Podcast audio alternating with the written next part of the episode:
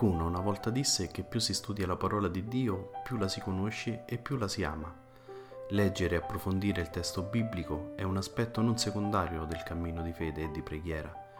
Questi commenti al Vangelo possono essere un aiuto prezioso per condurre la preghiera personale. Ciao, io sono Cristiano e lui, l'altra voce che sentirai, è Padre Giovanni. Benvenuti su Ali d'Aquila, un podcast diverso.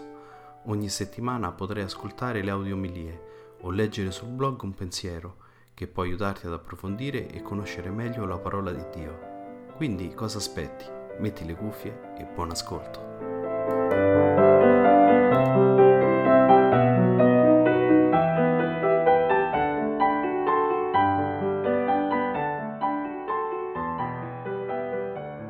Il Signore sia con voi.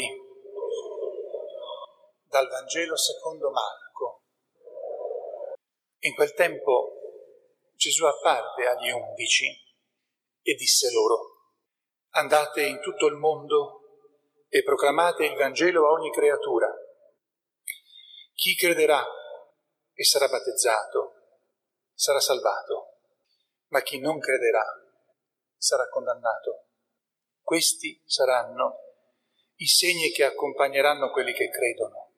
Nel mio nome scacceranno demoni parleranno lingue nuove, prenderanno in mano serpenti e se berranno qualche veleno non recherà loro danno, imporranno le mani ai malati e questi guariranno. Il Signore Gesù, dopo aver parlato con loro, fu elevato in cielo e sedette alla destra di Dio. Allora essi partirono e predicarono dappertutto, mentre il Signore agiva insieme con loro e confermava la parola con i segni che l'accompagnavano. Parola del Signore.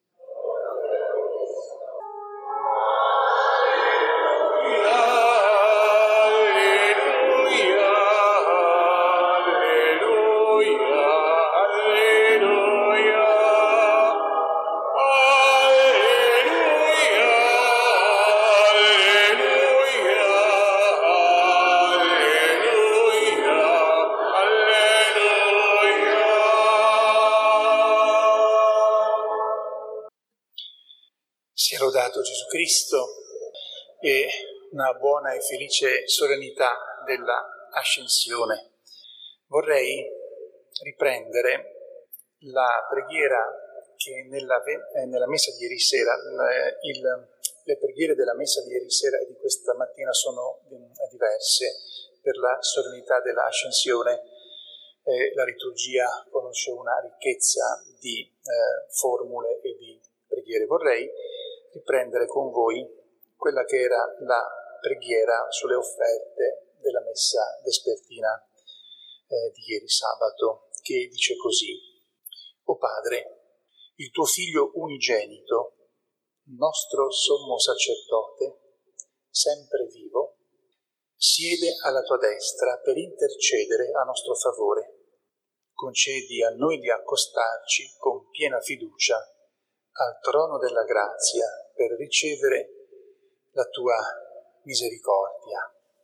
Poi, a seguito eh, di questa, rivediamo la preghiera di colletta di, di quest'oggi, di questa mattina.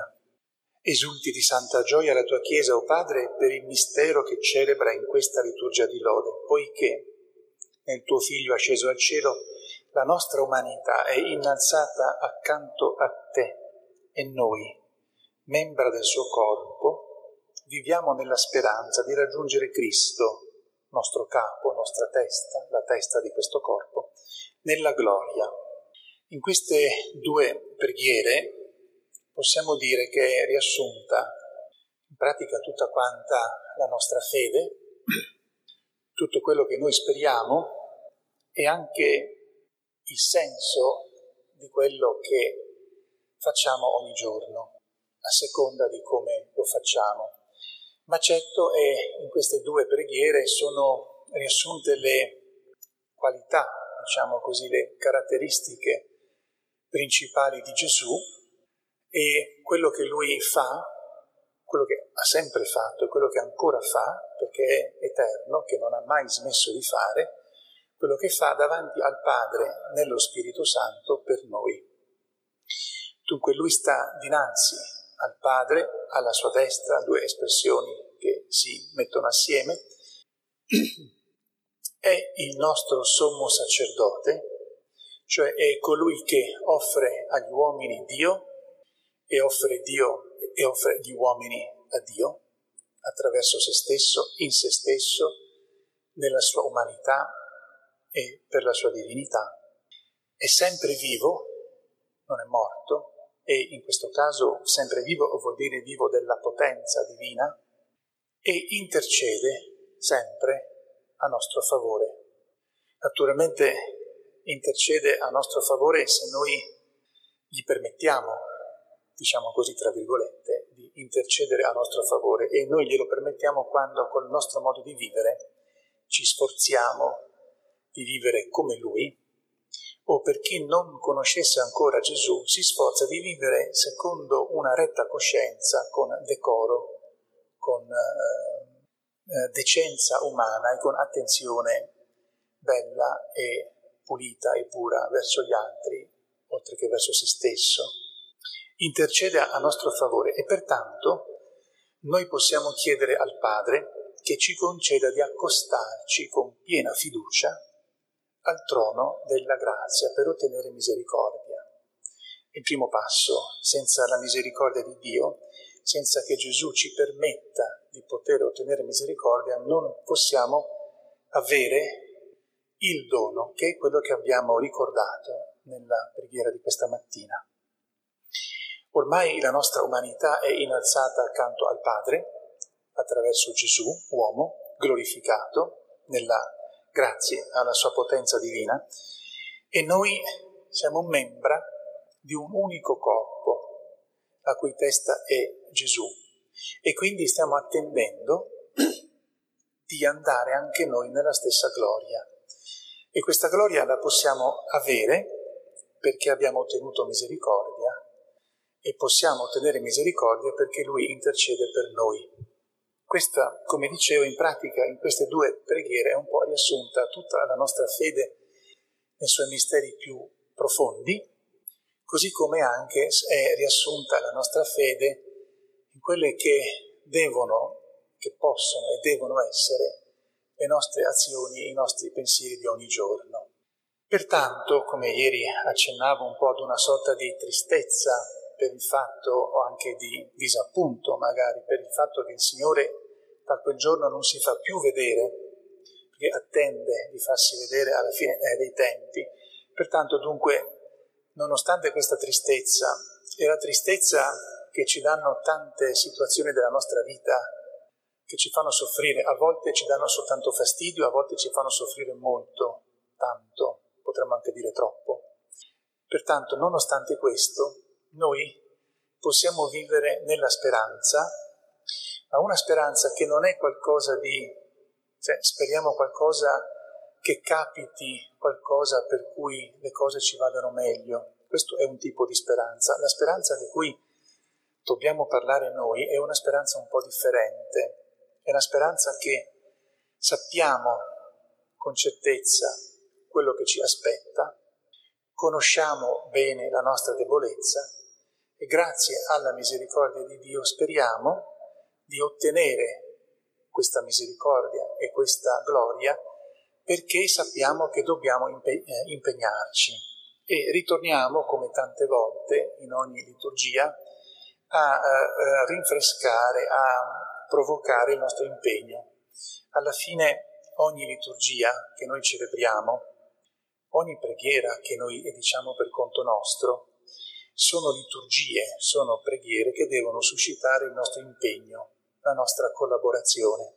Dio Gesù non ci salva se non collaboriamo con Lui e lo sappiamo, no, non, non lo fa perché non è onnipotente, ma non lo fa perché noi dobbiamo collaborare e la nostra dignità. Non siamo cose, oggetti che Dio sposta e mette dove vuole. Siamo persone. Quindi dobbiamo collaborare. E se a volte è difficile collaborare, come ricordavo ieri sera, dobbiamo tenere presente che collaborare è segno di dignità, è segno di, quello, lo, questo lo capiremo quando saremo di là, nella gloria, è segno che Dio ci dona la sua gloria, la sua dignità. E quando una persona è degna di un grande valore, allora può collaborare. Se no, davanti a Dio potremo solo eseguire ordini ciecamente senza mai capirli. Saremo oggetti. Invece il fatto di collaborare comporta sì la fatica, sì il rischio anche di sbagliare, anche l'impiccio di confrontarci sempre con Dio, non è mai scontato che quello che noi pensiamo vada sempre bene, ma collaborare vuol dire dignità. Se Dio non ci amasse, se non ci avesse, se il Padre nello Spirito Santo non ci avesse creato nel Figlio, noi non potremmo collaborare, non avremo dignità.